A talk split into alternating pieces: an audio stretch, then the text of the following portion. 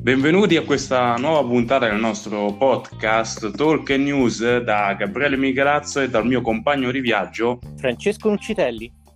Allora, caro Francesco, siamo qui per commentare in questa prima parte come nostra beauty nella Serie A e poi daremo ampio spazio all'analisi del Sanremo che è stato. Partendo proprio dalla Serie A, andiamo a vedere le partite che ci sono state perché la classifica inizia a smuoversi e a prendere dei, dei tratti importanti in diverse zone importanti della classifica. Spezia Benevento, per esempio, è stata una partita chiave in ottica salvezza, le due neopromosse. Spezia che ancora una volta fa il suo bel gioco, il Benevento che trova il suo primo gol di Gaic, la sua nuova punta. Eh, che partita è stata secondo te? Queste due squadre si possono salvare? Ah, guarda, eh, io so dell'idea che si possono salvare, visto tutto ciò che di bello hanno fatto vedere in questo campionato e in questa partita che si è giocata comunque molto, molto bene, a viso aperto. Eh, ho visto un Benevento in leggera visto che nelle uscite non era uh, stato esaltante se non per uh, il pareggio con la Roma e quindi sono stato poi molto contento del gol di, di Gaic, un bel gol. Uh, quindi ottimo Benevento. Spezia forse un po' con il freno a mano tirato da ultima loro vittoria, quella fatta col Milan, però sostanzialmente ci sta, periodo di flessione normale, però spero tramite il quale si possano salvare perché mi piacerebbe perdere una di quelle che è stata una delle rivelazioni di questo campionato. Sì, hanno avuto un po' la flessione che di conseguenza con i punti, anche perché poi vedremo c'è un Cagliari che da quando ha cambiato allenatore essere in classifica, quindi devono fare attenzione. L'Udinese invece con la vittoria sul Sassuolo si porta un po' più in tranquillità, un Udinese che eh, sale a quota 32 punti, quindi prende un po' di vantaggio ed è una squadra che l'Udinese comunque si conferma tosta, difficile da affrontare per chiunque, eh, perché comunque hanno fisicità importante, hanno giocatori di qualità come De Paul e Pereira che stanno facendo dei campionati secondo me importanti e non capisco perché De Paul continui a essere ancora l'Udinese e nessuna big provi a acquistarlo, ok, che magari chiede tanto l'Udinese, ma ok. E però, certo, se anche Llorente inizia a segnare, questa è una squadra che davvero la sua salvezza se la può prendere in scioltezza, contro invece un Sassuolo che sembra bello a vedere tutto quello che vuoi, fa partite importanti, vedi quella con il Napoli, e poi però non riesce a dare continuità e non riesce a inseguire il sogno europeo. Beh, per quanto riguarda Udinese, proprio due ex Juventini che hai citato, Pereira e Llorente migliorante Fabre. Eh, ma il discorso è che l'Udinese è una buonissima squadra, ha degli ottimi interpreti e se tu me la fai giocare con i titolari, poi questa squadra fa la propria prestazione perché contro il Sassuolo l'Udinese avrebbe potuto avere un risultato molto più, lungo, più rotondo rispetto al semplice 2-0 e io adesso faccio un po' fatica a ricordarmi un tiro in porta del Sassuolo se non mi pare uno soltanto di Kiriakopoulos quindi eh, L'Udinese ha fatto un'ottima prestazione l'Udinese è giusto che sia in questo momento a metà classifica, sarebbe stato un delitto vederlo ancora in lotta per la salvezza. Per il Sassuolo ritorniamo sempre al solito problema. De Zerbi è un grandissimo allenatore che vuole provare a far intravedere un calcio spettacolo, però poi quando si tratta di trovare continuità nel rendimento, specie poi nel giocare contro le piccole, fallisce, perché un conto è giocare contro una grande squadra come il Napoli dove gli spazi sono molto più aperti, un altro conto è giocare contro l'Udinese, che è una squadra molto più chiusa. Ecco, qui forse manca la maturità dell'allenatore. Sì, vabbè, anche un, mm, magari ecco, il Sassuolo magari vuole puntare più in alto, ma magari servirebbe anche qualche acquisto in più, secondo me. Eh, Juve Lazio invece è qui tasto dolente per la Lazio che davvero adesso si fa difficile in classifica perché ok che ha la partita da recuperare con il Torino, se verrà recuperata c'è ancora tutto da decidere, però eh, 43 punti, la zona Champions la Roma è a 50, c'è l'Atalanta che gioca questa sera, il Napoli è a 47 con una partita a meno, insomma la Lazio resta un po' in una terra di mezzo pericolosa, diciamo così. Lazio che era partita bene, 20 minuti molto positivi, gol di Correa, poi si scioglie la difesa, ormai ripetiamo sempre le solite cose, emblematica solo un aspetto, dico, il fatto che entra Patrick e preferisce tenerlo largo a destra e lasciare Marusic difensore centrale. Questo secondo me fa capire quanto la difesa della Lazio non sia una difesa. È ok che mancano due pilastri, ma non può essere questa, questo livello e un Inzaghi che ancora non rinnova, a me lascia pensare che questa può essere la sua ultima stagione in casa Lazio. D'altra parte una Juve che parte male e sicuramente questo non è l'approccio che deve avere domani sera con il Porto, proprio è una Juve che si rifà, dimostra poi cinismo, dimostra di poter far male alla Lazio e, e porta a casa una vittoria, ma la Juve domani sera, tu come la vedi anche in ottica domani sera, oltre alla partita giocata con la Lazio? Guarda, Lazio vado proprio veloce e dico che purtroppo se giochi senza difesa uh, non puoi fare molte cose, quindi qua mi trovo d'accordissimo con quello che dici tu. Io non capisco il perché, ok, la partita diciamo disastrosa di Musacchio contro il Bayern Monaco, ma perché non mette lui una partita del genere, magari affidarsi ai vari Hot o a Patrick nel secondo tempo, anche se ha giocato in una posizione diversa. Ecco, uh, purtroppo finché uh, alla Lazio non verranno acquistati dei difensori decenti, mi verrebbe da dire. Eh, credo che lo stesso Inzaghi non sarà soddisfatto della, della sua avventura e non, sa, e non saprà se continuare o no perché giustamente per costruire un progetto, specialmente in Italia, hai bisogno di difensori. Ormai questo credo che sia una cantilena che abbiamo imparato molto molto bene. Per quanto riguarda la Juventus, l'approccio è, è forse l'ennesimo approccio della stagione sbagliato all'andata proprio con il Porto aveva sbagliato l'approccio dei due tempi, se ti ricordi, per eh, l'errore di Bentancur eh, che ha portato al, al, gol lampo del Porto e sia anche il secondo gol lampo, quello all'inizio del secondo tempo. Il problema Juventus è l'approccio, poi è una squadra che in, a partire in corso te la ristabilisce. Però credo che o entra con la giusta carica, la giusta azione o per eh, la partita di Champions io la vedo molto molto dura anche perché il Porto è una squadra tignosa una squadra che sta in campo quindi eh, non sarà uh, non basterà ecco avere il solo Cristiano Ronaldo dalla tua devi avere anche la giusta attenzione. Forse è questo quello che manca e ciò che eh, diciamo viene improvvisato a Pirlo. Ai minimi dettagli per partite così importanti. Poi non sempre ti riesce la possibilità ribaltarla come ti è successo con, con la Lazio. Sì, poi forse secondo me Morata è imprescindibile per un gioco ben fatto, un minimo ben fatto da parte della Juve. Riguardo Musacchio veloce, secondo me c'è il problema che nel suo contratto era previsto un rinnovo automatico con due anni di contratti dopo un tot di presenze da gennaio a giugno. Quindi secondo me il, il no-show da questione è quello. Però sempre che ti privi ovviamente di un'alternativa. Passando invece all'altra romana, la Roma continua a vincere, vittoria per 1-0, sofferta. La Roma ci ha abituato a grandi vittorie contro, diciamo, le medio-piccole. Sono eh, partite che invece fa un po' più fatica perché vedo degli attaccanti totalmente fuori forma. Nel reparto offensivo, anche se per trequartista, ovvio, più adattato, Pellegrini mi sembra l'unico in forma. Gli altri tutti fuori, io lo continuo a ripetere da, da tempo, per me Majoral non è l'alternativa a... Um, a Zego e lo sta continuando a dimostrare con una serie di prestazioni opache. Però comunque la Roma che trova comunque il gol grazie a Mancini e continua questa sua corsa comunque alla Champions League. Lì al momento è quarta ovvio deve ancora giocare l'Atalanta eh, però al momento sta lì.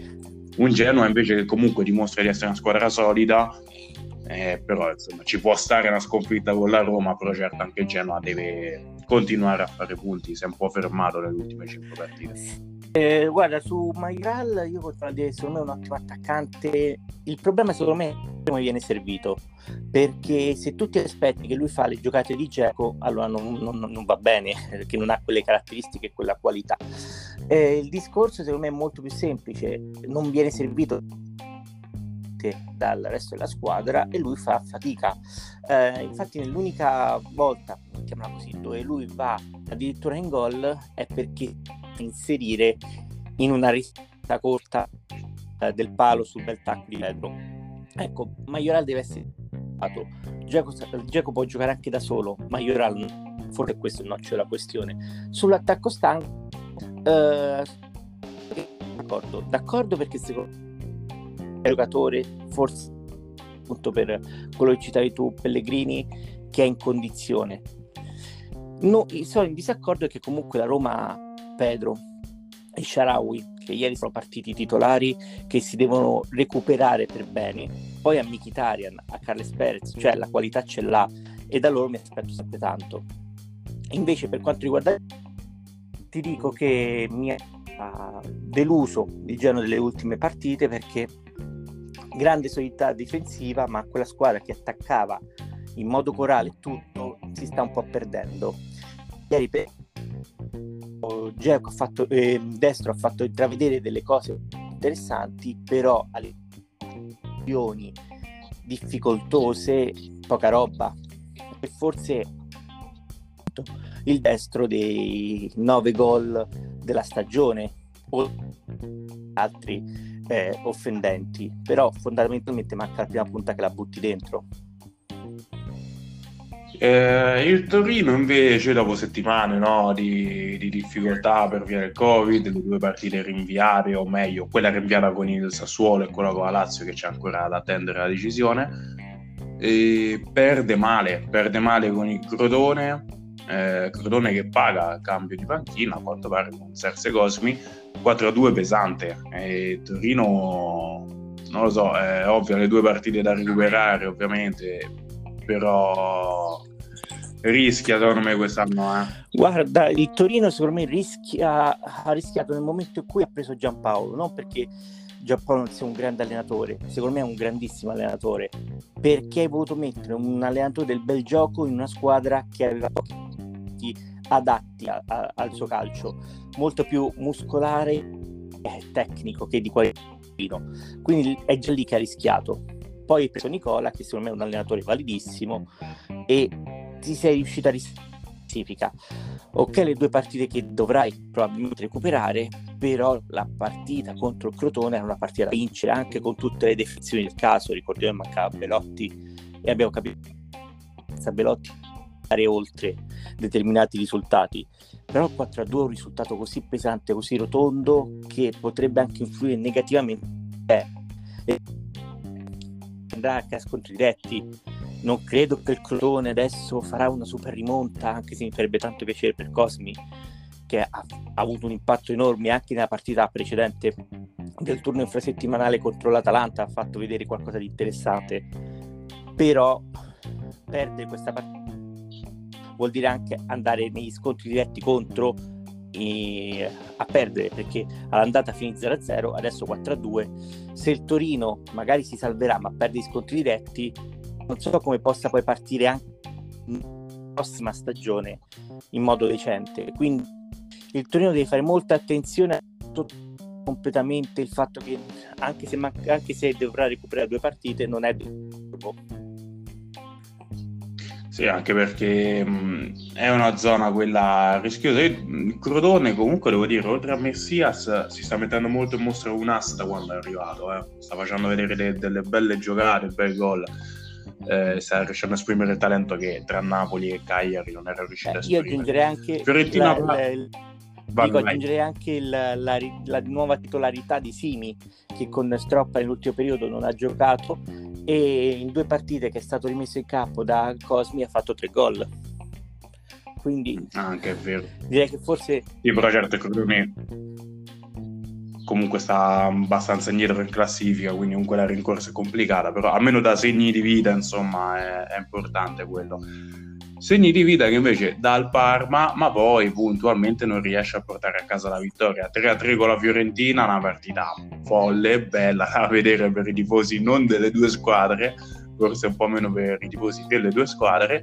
Un pareggio che serve un po' a poco a nessuna delle due, perché la Fiorentina comunque di conseguenza resta ancora lì, 4 punti o 6, vabbè poi dipende dal Torino sulla zona salvezza e il Parma invece che non, non, non riesce a vincere e si fa sempre più, più tosta la situazione del Parma che è incredibile secondo me vista comunque la rosa, ok le difficoltà in difesa ma dal centrocampo in su secondo me è una squadra che faccio fatica a vederla nella posizione guarda perché sono dell'idea che questa partita sia stata un pugno nell'occhio per, per i perché sì, vista fuori tecnico è sicuramente bello, emozionante, a me piacciono le partite dove si fanno tanti gol, ma vedere il Parma che deve lottare per la salvezza, che in questo momento è penultimo, non riuscire a gestire un risultato dopo che lo riesce a ottenere al novantesimo il terzo gol, o la Fiorentina che per larghi tratti è in vantaggio, farsi rimontare da una squadra che ha problemi offensivi,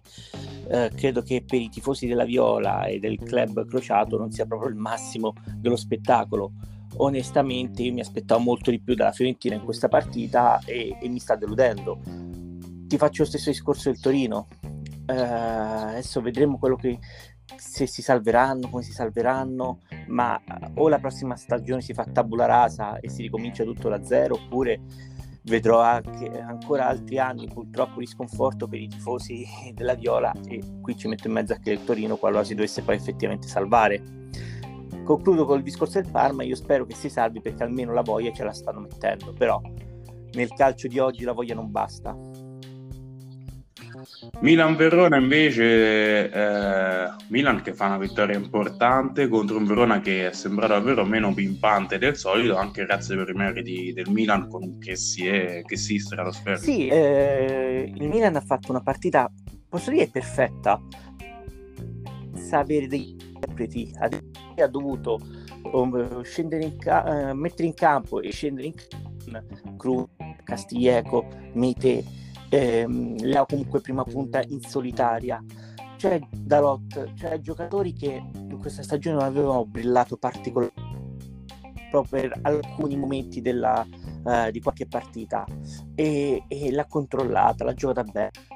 Che Sins, le Makers in Tomori in Calabria, dei, dei, dei, senatori forse anche inaspettati per, per, certi versi a inizio stagione, che adesso si stanno prendendo la squadra. Hanno giocato a calcio, hanno fatto due uh, su posizione Krunic uh, e su una bellissima azione da Lot. Cioè il Milan è vivo. La cosa divertente è che quando si dà il Milan risorge, quando si dà il Milan in tranquillità il Milan soffre. Ecco. Diciamo che il meglio di sé da, da situazioni forti svantaggio eh, come quella col Verona, anche se è vero che il Verona stanca, sfibrata forse, però in questo momento della stagione con una squadra che se non sbaglio è ottava, ottava o nona in classifica, credo che ce lo possiamo pure aspettare e lo possiamo accettare tranquillamente, anche se Juric secondo me rimane uno dei più grandi allenatori che abbiamo in questo momento perché giocare per due anni consecutivi in questo modo, dopo che gli cambi la rosa costantemente, non è facile. Quindi chapeau a Juric, anche se in questa partita non, non ha fatto benissimo, ma soprattutto chapeau a Pio per tenere alto la, l'attenzione e il morale di tutta la squadra, panchinari compresi, perché poi ti fanno queste cose. Sì, Juric, sì, il Verona scusa, è ottavo con 38 punti e mi accode complimenti per Juric che davvero sta facendo due stagioni pazzesche.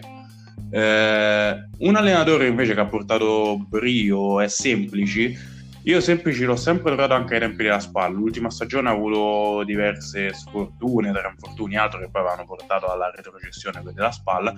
Però per me è sempre stato un buon allenatore e lo vedi dal fatto che ha preso il Cagliari in una situazione difficile, convinto della scelta, dicendo questa è una squadra che ha un valore della rosa troppo alto per essere nella posizione dove è. Arriva e subito porta eh, il il Cagliari al momento in una zona di salvezza, proprio dipende da, come sempre abbiamo detto, al Torino. Due vittorie, un pareggio, ieri all'ultimo secondo grazie al gol di Nangolan.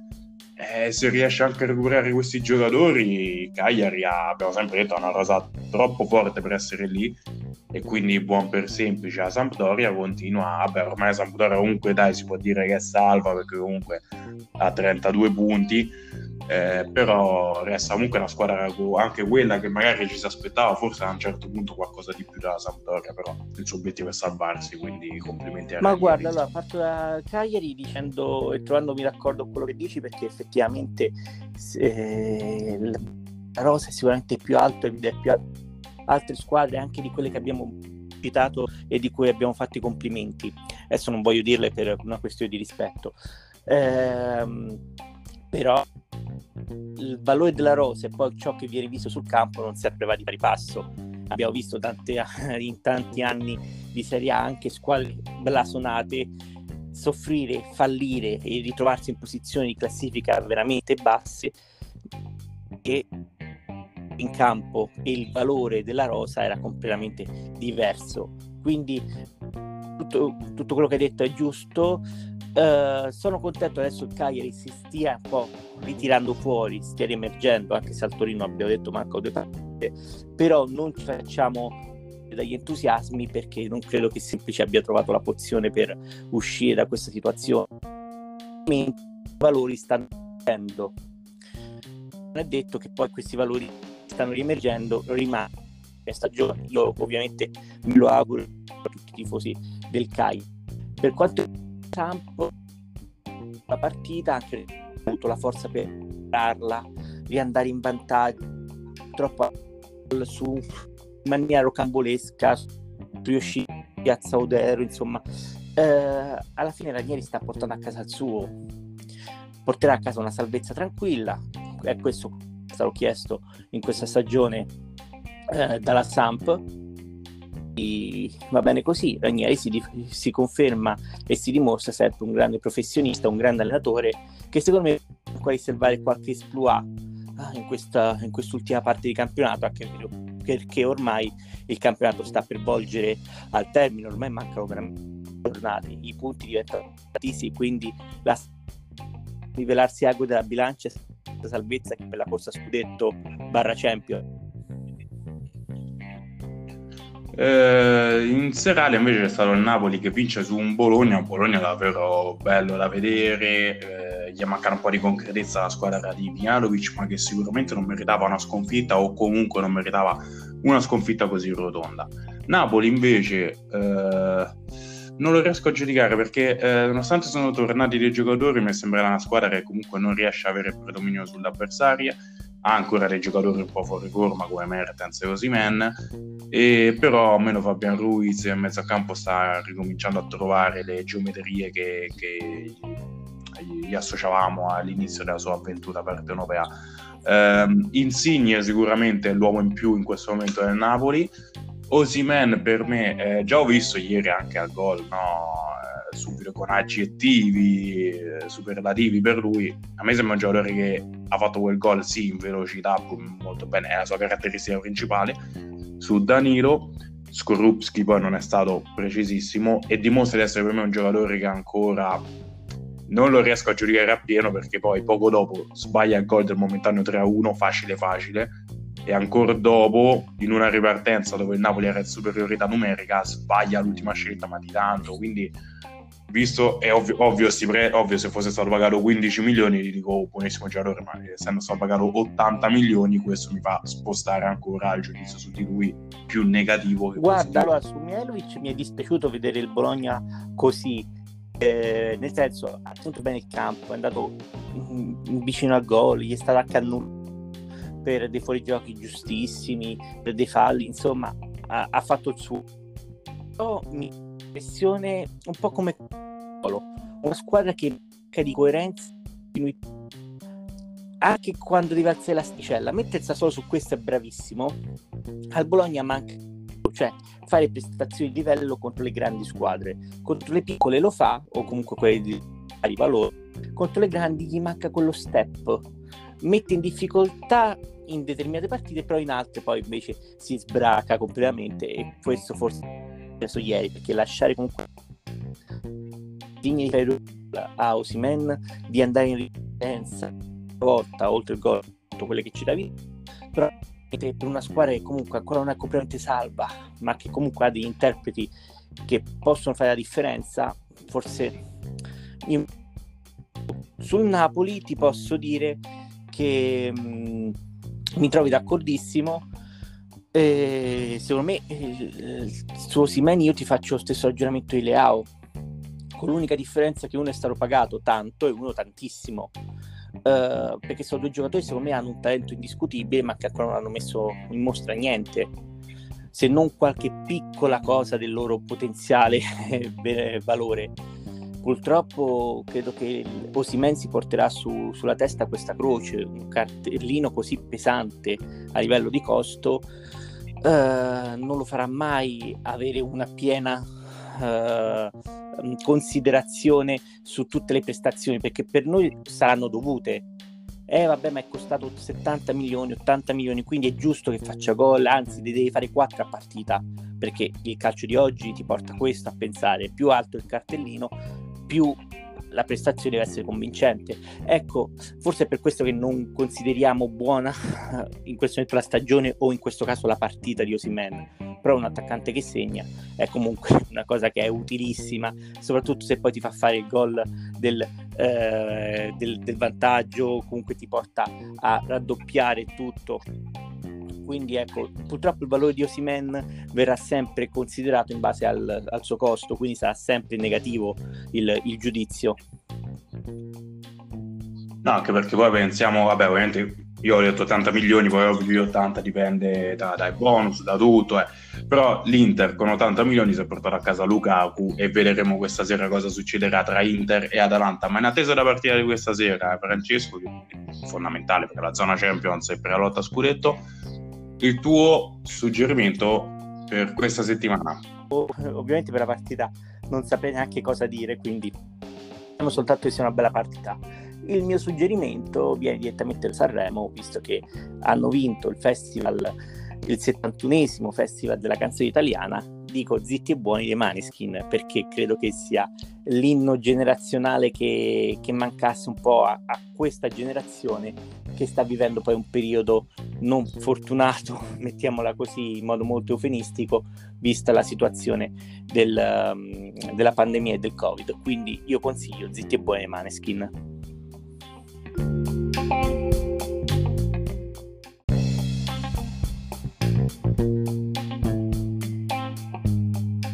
Eccoci invece giunti eh, eh, al momento in cui parleremo del Festival di Sanremo che si è concluso sabato sera con la vittoria appunto come ha ricordato Francesco poco fa dei Maneskin con la loro Zitti e Buoni Caro Francesco, io allora ti chiedo subito, perché sinceramente, vabbè, noi siamo stati fortemente in contatto questa settimana ovviamente, e io come ho sentito il pezzo dei Maneskin, no, ti ho detto, magari vincesse questa, anche se però, anche la prima serata mi pare fossero settimi, adesso sto andando a memoria, dopo la classifica demoscopica, e quindi dici, boh, però ovvio anche quando poi dopo hanno fatto la cover, cioè lo vedi che comunque hanno portato un qualcosa sicuramente di nuovo a, a questo festival però tu ci credevi sul serio alla loro vittoria, io la speravo.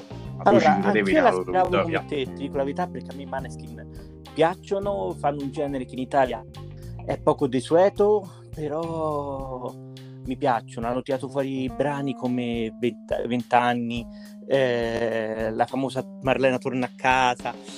Quindi ridendo e scherzando sono bravi, hanno un grande talento, sono giovanissimi. Penso che forse tutti e quattro fanno poco meno, forse poco più dell'età di Ornella Vanoni, perché sono tutti ventenni.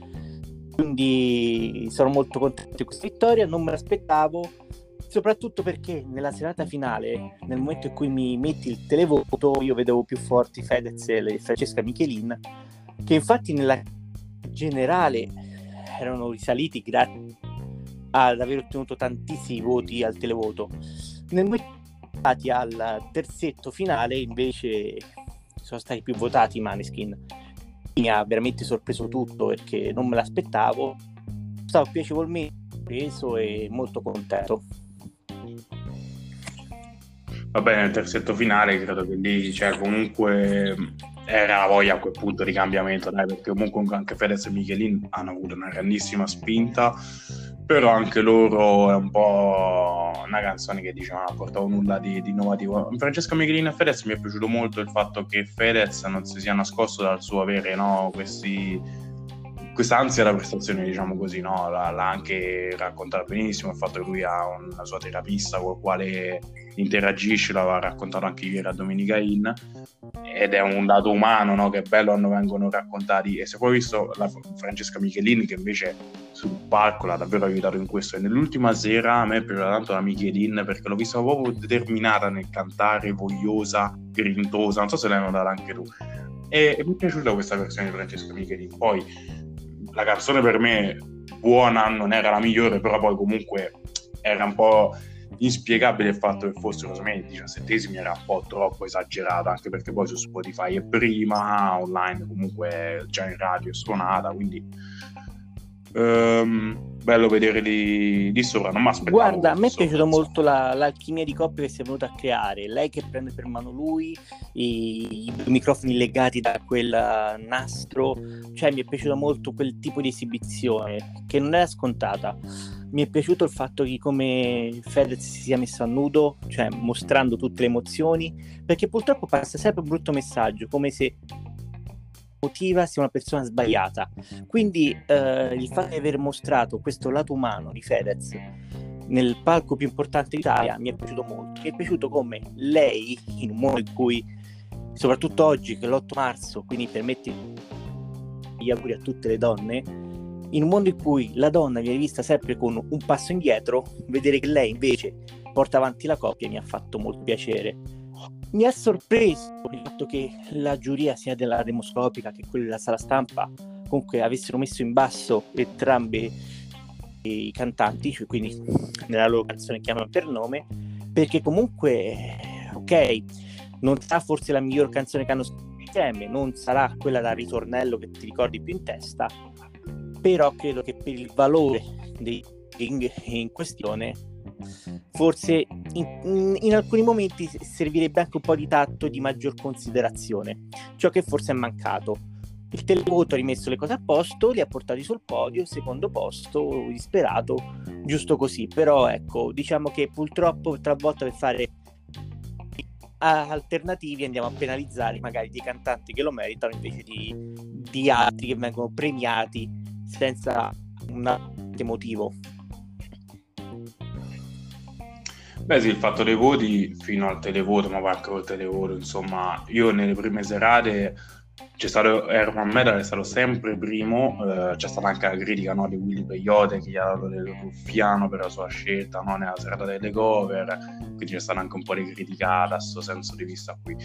Io ho visto alcune... Mh, artiste e artisti, anzi appunto ecco scusa, eh, mi associo al tuo augurio a tutte le donne, un po' per dirti a Risa, ehm, no scusami a Risa, volevo dire Anna Risa, ehm, è stata criticata, soprattutto la sala stampa che l'ha messa bassissima, mi pare diciassettesima se vado corretto, perché eh, ma è sempre la solita canzone. Eh, ma allora questo discorso o lo facciamo per tutti o lo facciamo solo per alcuni, perché mo, ok che la solita canzone sua, ma mettere la diciassettesima andandola poi a compromettere il tutto, comunque poi Annalisa è riuscita comunque a risalire fino al settimo posto, però voglio dire, alcune decisioni un, un, po', un po' così, anche la stessa Noemi che era partita bene e poi è andata a finire quattordicesima, boh, alcune scelte non mi hanno convinto, così come chiudo l'ultima su Bugo, perché adesso, adesso no? mi ha fatto anche eh, tenerezza da una parte il suo post, non so se l'hai visto, dove si è sfogato perché lui ha detto in una settimana che sono stato qui non mi è stata mai fatta una domanda sulla mia canzone, ma tutti a chiedermi dove sei, dove sei, dove sei, rimarcando ovviamente quello che era successo l'anno scorso. La canzone di Bugo, eh, io ti dico, ovvio, senti cantare, non è il miglior cantante del mondo, a me piaceva, cioè sono uno dei pochi che dice apertamente a me la canzone di Buco quest'anno piaceva e vederlo 24esimo screditato e per me la giura demoscopica è molto prima dice appunto il fatto dei nomi dei cantanti è stata molto è andata molto in base alle considerazioni generaliste che ci sono sui cantanti. La sala stampa è andata giù pesante su di lui per un fatto di non so cosa televoto, vabbè, si sapeva non avrebbe preso tanto, ma vederlo lì 24esimo sarà che speravo in una storia da, non so, l'anno scorso e quest'anno non dico vincesse, però... Cavolo, allora, parto da, da Bugo dicendoti che anche a me la canzone piaceva, però credo che in una kermesse come Sanremo la canzone non basti. Questo infatti è un falso mito che dobbiamo per forza sfatare. Sanremo è il festival della canzone italiana, però viene molto valutata la performance. E, e secondo me nel, nel, complesso della performance Bugo eh, non è andato bene neanche nella serata delle cover eh, di, di un'avventura è stata salvata leggermente da, da, dai pinguini tattici nucleari perché se no per il resto nel live purtroppo Bugo non è uno di quei artisti che ti fa alzare mani, le mani e poi applaudire eh, quando finisce un concerto. È ovvio però che è stato trattato malissimo e su questo credo non ci sia dubbio, però credo allo stesso tempo che eh, doveva immaginarselo che dopo tutto ciò che era successo l'anno scorso lui avrebbe vissuto questo festival con questa spada sulla testa, con questa croce portata dietro del che succede, dove è buco, insomma, queste cose qua. Uh, lui si è comportato da professionista, ho letto anche lo mi è molto dispiaciuto, però credo che fosse piuttosto scontato. Piuttosto scontato, io ti dico anche che ritorniamo sempre alle stesse polemiche. Io devo capire l'utilità della giuria demoscopica, che secondo me non ascolta attentamente le canzoni, ma valuta e, e allo stesso tempo la, la, la, sala stampa, ti ripeto anche qua, voler fare nativi a tutti i costi non sempre funziona. Tu mi hai parlato giustamente di Annalisa, dico anche di Arisa e Jan. Cioè, parliamo di quattro ragazze che hanno delle voci sublimi che sono state penalizzate per dimostrare di essere alternativi. Abbiamo portato avanti Peyote, bravissimo cantante, sicuramente ha vinto il premio della critica Mia Martini, ma se valutiamo nell'esibizione del complesso, vedere certe artiste come quelle già citate, così mi, mi ha creato non imbarazzo perché pensiamo a Malika Yan, quindicesima, interpretazione da urlo, quindicesima. Annalisa a me la canzone non è piaciuta, secondo me è rimasta molto nella sua comfort zone, ma sarà penalizzata. Noemi viene penalizzata da tutti gli altri se non eh, dalla demoscopica e viene portata sopra. Cioè, io credo che Sanremo debba essere valutato nel suo insieme, non soltanto perché ah, allora è Noemi, ah, allora, allora è Arisa, perché anche Arisa è stata molto penalizzata allora noi dobbiamo votare, perché so che alternativi siamo. Io starei più attento a votare per forza bene alcuni cantanti che forse non se lo meritano e non si meritavano quel Beh, c'è stata sicuramente la sorpresa anche nella sala stampa, è stato il voto per con la pesce di Martino, che poi hanno chiuso quarti, quindi altissimi, quindi anche col televoto comunque Però effettivamente guarda, sono, sono piaciuti. Te, su ehm... a me la canzone è piaciuta, mm-hmm. però anni 90, visto che è un festival che si appestava molto alla modernità, mi, ha, mi è sembrato un po' stridente questa cosa. Ti chiedo a te però, eh, se li avresti voluti sul podio, perché quarti, alcuni hanno protestato perché li volevano sul podio, io ne... sul podio non, non, ce li avrei visti e non ce li avrei neanche voluti vedere, ti dico la verità perché sono così particolari che è giusto fuori dal podio. Sanremo ha bisogno, ti avrei detto di una sua classicità, però rimane levato tutto, però ecco, tu li avresti visti sul podio oppure la quarta posizione è giusta per loro, oppure magari li avresti visti anche più in basso, insomma. No, guarda, io sinceramente anche sul podio non mi sarebbero dispiaciuti, ti dico la verità. Eh, è una, una, una, canzone che comunque si lascia cantare, poi ti, ti smuove, diciamo così. Eh, però magari a coincitori no, però, cioè, per dirti, io faccio paragone con... Allora, Maneskin secondo me hanno meritato eh, faccio paragone musica leggerissima con un milione di cose da dirti e chiamami per nome, per me non sfigura con loro due. Quindi come ci sono arrivati Fedez e Michelin e Herman Metal, per me ci potevano arrivare anche loro, quello, quello è il discorso. Poi vabbè c'erano canzoni ovviamente che preferivo ancora di più, io per dirti preferivo quella di Annalisa, tutte queste per dirti, così come a Risa pensavo che arrivasse più sopra, io sono uno al quale è piaciuta anche Bianca Luce Nera. Che poi, ecco, um, una cosa, secondo me è molto meglio la versione live, ho trovato che l'ho riascoltata anche in radio, Spotify, eccetera. Eh, ora, la versione live mi piace molto di più uh, di quella registrata in studio, è eh, incredibile. Lo stato sociale anche per me vado stare un po' più sopra, però ecco, restando su quella pesce di Martino che hanno vinto comunque il titolo della sala stampa, per me la posizione ci sta. Rimanendo in tema di premi invece, periodo si è portato a casa quello eh, sì, sì. Mia Martini, aiutami a, a, a caso. Però miglior testo è andato a finire a Madame. Tu sei d'accordo con eh, e il migliore arrangiamento invece per completare il giro è Herman Meta che, che poi Herman Meta poverino ha avuto c'è anche pena che lo vedo un po' triste a quel punto sul, sul podio perché forse lui secondo me si aspettava di vincere a una certa dove è stato sempre primo primo primo vice premio della, dell'orchestra diciamo così il riconoscimento dell'orchestra e poi però terzo. Guarda, eh, quindi l'ho visto un po' a quel punto un po' così. No, e poi si è preso anche del ruffiano Willy Peyote. Eh, tutto Peyote ti, ti, come ti ho detto la canzone della Caruccia forse è l'unica canzone politica del festival aveva un senso anche se non completamente corretto perché eh, dire riapriamo gli stadi quando in realtà il pubblico non va forse non è completamente giusto da dire eh, è anche vero che magari lui parlava semplicemente di esibizione cosa che accade nel calcio e non accade musica live anche se però forse la musica è, è diversa su questo argomento che ha bisogno vitale. Scusami, scusami se ti interrompo, forse anche il fatto che magari forse lui l'ha scritta nel momento in cui si era riaperta anche un po' al pubblico, però comunque sono passati talmente tanti mesi che nel caso si poteva modificare il testo, però concordo te che forse lui intendeva dal punto di vista dell'esibizione. Sì, sì, no, no, vabbè, del, ma in, in generale secondo me è un paragone che non ci sta perché eh, comunque si è visto che il calcio, anche se senza tifosi perde, può esistere. Un concerto senza fan, no. Secondo me la grande differenza sta tutta qua. Però ecco, al di là di tutto questo, uh, io credo che ci voglia del rispetto. E, e, e, spero che in queste ore vedremo delle scuse di Willy Peyote nei confronti di Renga, nei confronti di Herman e anche nei confronti di Aiello che è stato utilizzato come metodo di paragone in negativo, forse proprio ingeneroso da un artista e comunque obiettivamente fino all'annuncio, quindi fino a dicembre, lo conosceva più una certa nicchia rispetto al pubblico stream che invece diciamo che Ermal e Renga li, li conosce e li ama da, da anni e anni e anni. Per quanto... Renga secondo te è una delusione del senso, festival?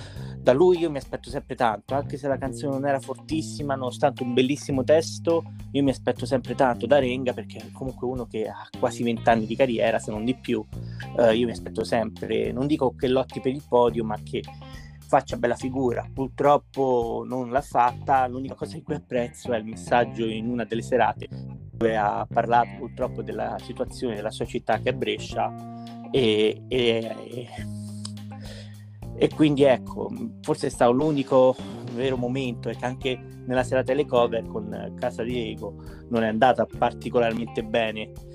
E, ehm, comunque per quanto riguarda il discorso dei premi io sono d'accordo Madame perché forse avranno letto il testo anche se anche lei poi in classifica è andata molto bassa mi fa ridere il fatto che mi fa ridere il fatto che poi alla fine ah, hanno, gli hanno dato un premio e in classifica uh, poteva andare molto meglio.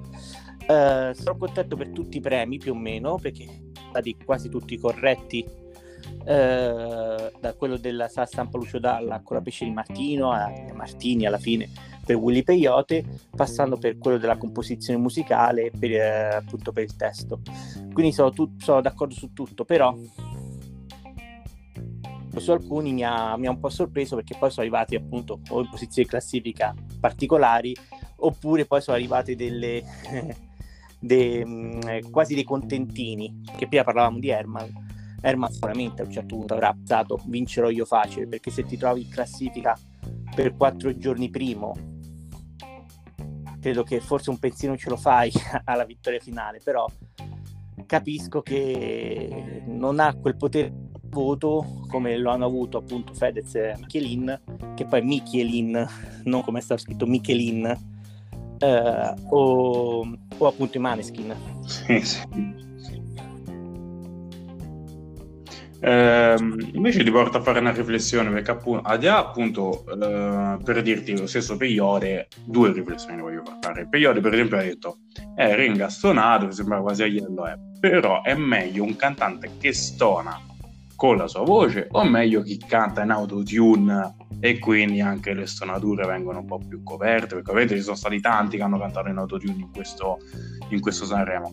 Seconda riflessione invece che ti chiedo eh, per me eh, riguardo il primo così do già il mio punto di vista eh, non è che devi impedire di cantare con l'autotune perché magari un cantante si sente più sicuro, l'ha fatto Fedez, l'ha fatto Fasma, l'ha fatto anche la stessa Madame, quindi voglio dire, o comunque o per moda o per tonalità gli piace quel suono, tutta una serie di motivi, e ok, glielo permetti, però a quel punto non puoi neanche stare a criticare più tanto che come Ringa, comunque Ringa è una canzone comunque difficile da cantare, si mette, si mette in gioco con la sua voce. E, ehm, l'altro invece è l'assenza proprio del pubblico, perché io credo che mai quanto quest'anno il pubblico ha pesato, perché tu immagina una eh, esibizione dei Maneskin con il pubblico fin dalla prima serata. Non penso che il pubblico sarebbe rimasto, vabbè, forse quelli un po' più, diciamo, tradizionalisti sarebbero rimasti un po', come dire, eh, inermi, no? però avrebbe creato scompiglio, entusiasmo ne- nella sala. Così come un Herman Metal, che è stato tutte le sere primo, avrebbe sì generato applausi, ma non penso una standing ovation tale da meritarsi il primo posto. Anzi, forse a standing ovation se la sarebbe presa Orietta Berti, che è stata una delle migliori, secondo me, dal punto di vista del, dell'intonazione, e questo so- forse l'avrebbe portata più sopra fin dall'inizio. Posso continuare a fare anche altri esempi di questo tipo, però insomma secondo me eh, allora, il pubblico, l'assenza del pubblico ha influito. Anche, anche, anche, per le battute, ovvio, tutti gli sketch di eh, Amadeus e Fiorello, lasciamo dire che quando fai delle battute non senti poi nessuno che ride se non il tuo compagno, eh, può essere complicato. Allora vado velocemente perché siamo per concludere, quindi poi voglio parlare un attimo anche di Fiorello e Amadeus, come già hai accennato.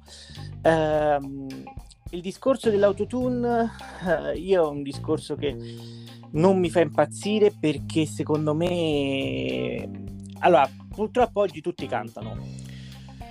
E talvolta canta anche chi non se lo può permettere, utilizza poi degli strumenti come l'autotune, il vocoder per eh, far passare una peculiarità che poi viene appunto modificata per una caratteristica per carità, la musica italiana è piena di esempi di artisti che hanno una voce che non fa impazzire, però secondo me c'è sempre un discorso di abuso. Farlo in determinati momenti della canzone è un conto, farlo su tutta una canzone è un altro. Cioè, secondo me è meglio sbagliare, così ti rispondo alla domanda, con la propria voce, se ce l'hai, come magari fatto Renga, rispetto a un'interpretazione completa uh, con l'autotune come magari possa aver fatto, per quanto a me sia piaciuta tantissimo l'esibizione della canzone di Fasma. Io, a me piacerebbe sempre più sentire le voci nude e crude così come sono.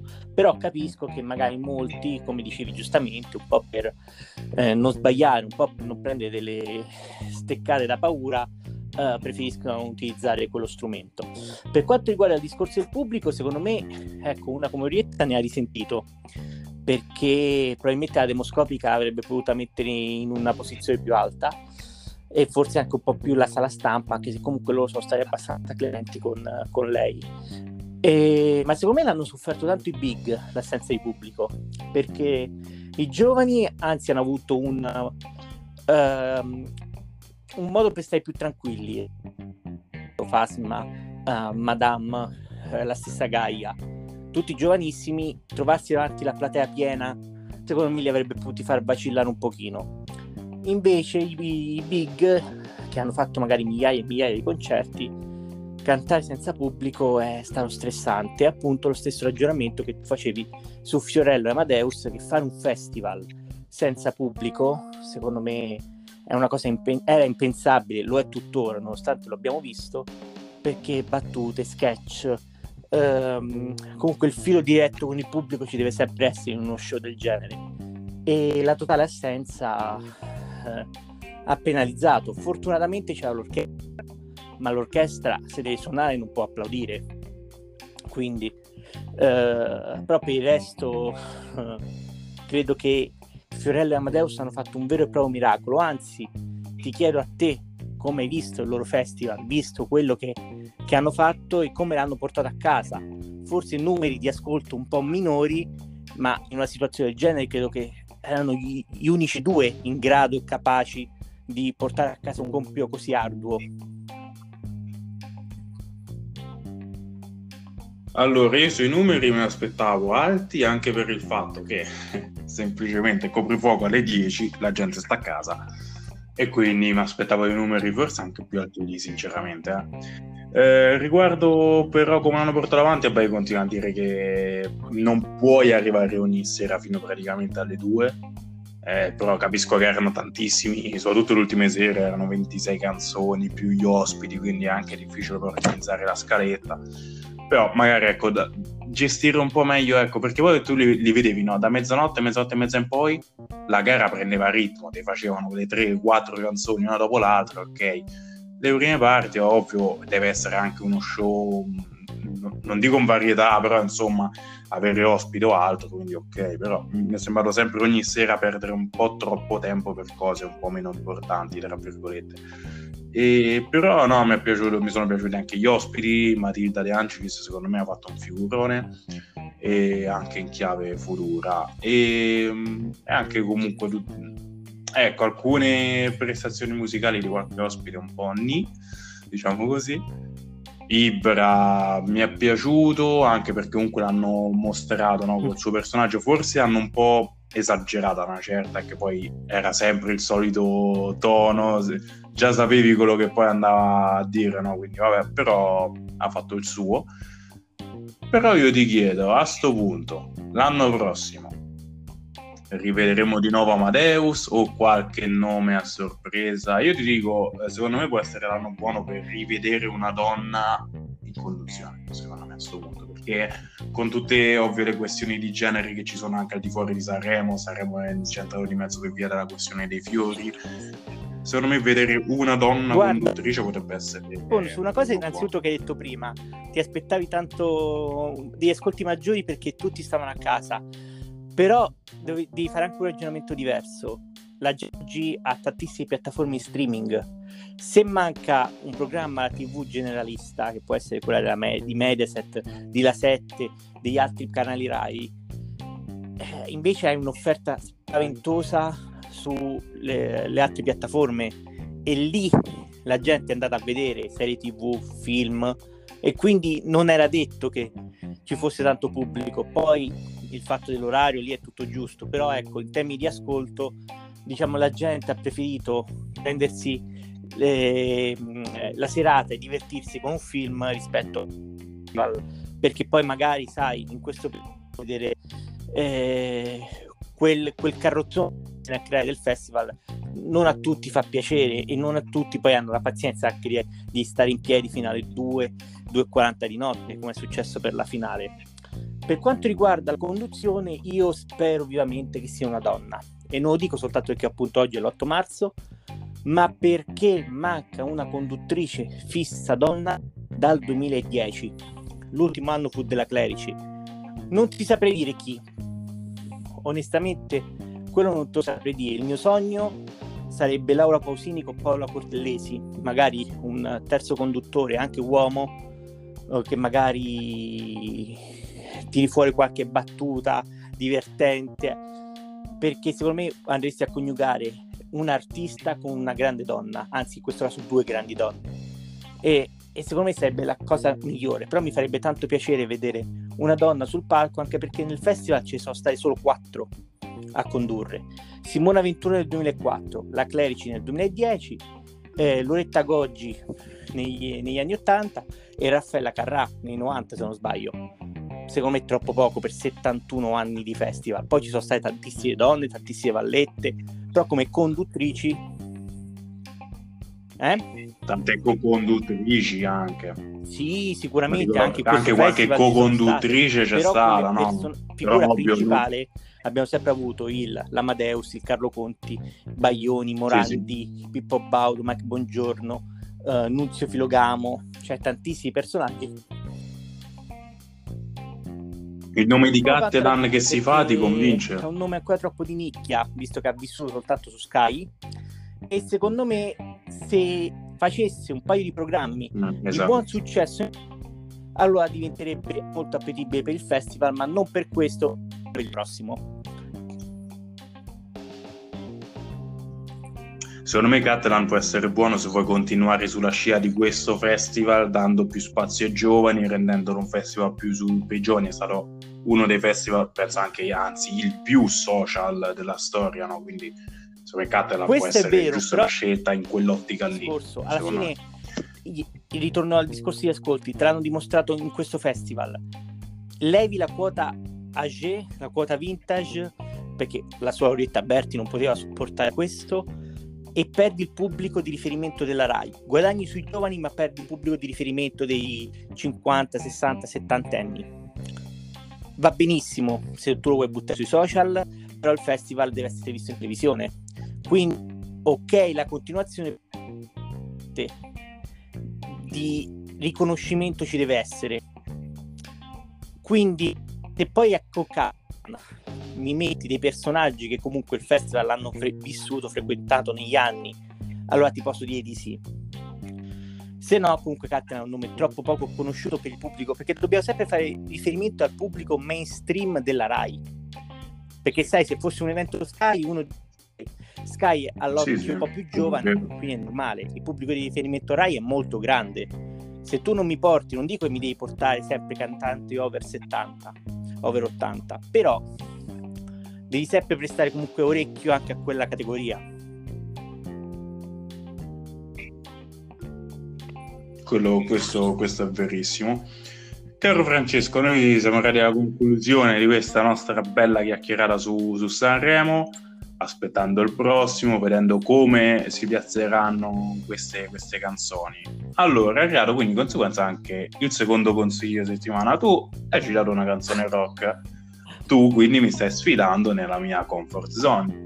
Quindi di conseguenza io eh, suggerisco ovviamente una canzone rock, una canzone bellissima degli Offspring che si intitola Kids Aren't All Right. I ragazzi non stanno bene, vabbè, poi avremo diverse no, traduzioni che la dedico a livello di titolo magari può essere adatta ai Maneskin poi è una canzone da, da un significato bello profondo intenso che poi vi snocciolerò venerdì però è una canzone davvero che, che vi fa scatenare e, e, lo auguro a tutti dopo questo festival e lo auguro insomma anche ai Maneskin eh, che davvero con questa vittoria si ergono no, all'Olimpo della musica italiana dopo i loro successi a livello giovanile, diciamo così, tra i più giovani. Io ovviamente ringrazio Caro Francesco, io ti ringrazio della compagnia. Gabriele, scusami. Questa tagliala poi. fa come Orietta Berti, fa, come Orietta sì, Berti con i maneskin eh, che li fa diventare nazi skin.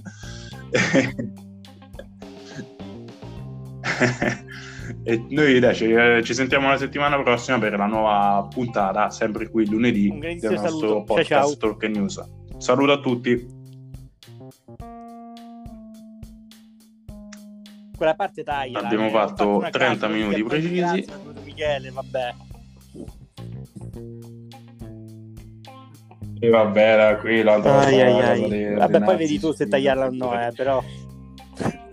Mamma mia. Ah, poi prevalgo, tranquillo, non è, non è assolutamente un problema. E così tu parti da mezz'ora, un po' più... No, la prima parte no. Vabbè, arriviamo sui 50 e Va bene, poi dopo, tanto come magari se, se riesci a sistemare già subito, eh. per me si può pubblicare anche già intorno alle due e mezza, tre prima che inizio lezione. Eh, vabbè, sì. Eh... Sì, tanto ora mi metto a spacchettare. Allora, Se guarda, tu intanto prepari lo scheletro, così ho voglia, tanto che a, tempo appena torno. Uh, perché mh, mm, tra una cosa e un'altra ah, vero, lo faccio. Vero, vero, e appena ho fatto poi ti avverto così il Massimo poi lo carichi lo, lo mettiamo tutto dentro e se è per le due e mezza tre appunto lo pubblichiamo ok vabbè, vabbè, vabbè se no revedo se faccio vabbè. in tempo io perché invece a mezzogiorno c'ho l'impegno, quindi vedo un po'. Se intanto da mezz'ora okay, stiamo allora ci sentiamo dopo. pronto e siamo a. A dopo. Cioè, cosa, grazie a te, scusami ancora. Ok, ciao Fra, grazie mille. Ciao ciao.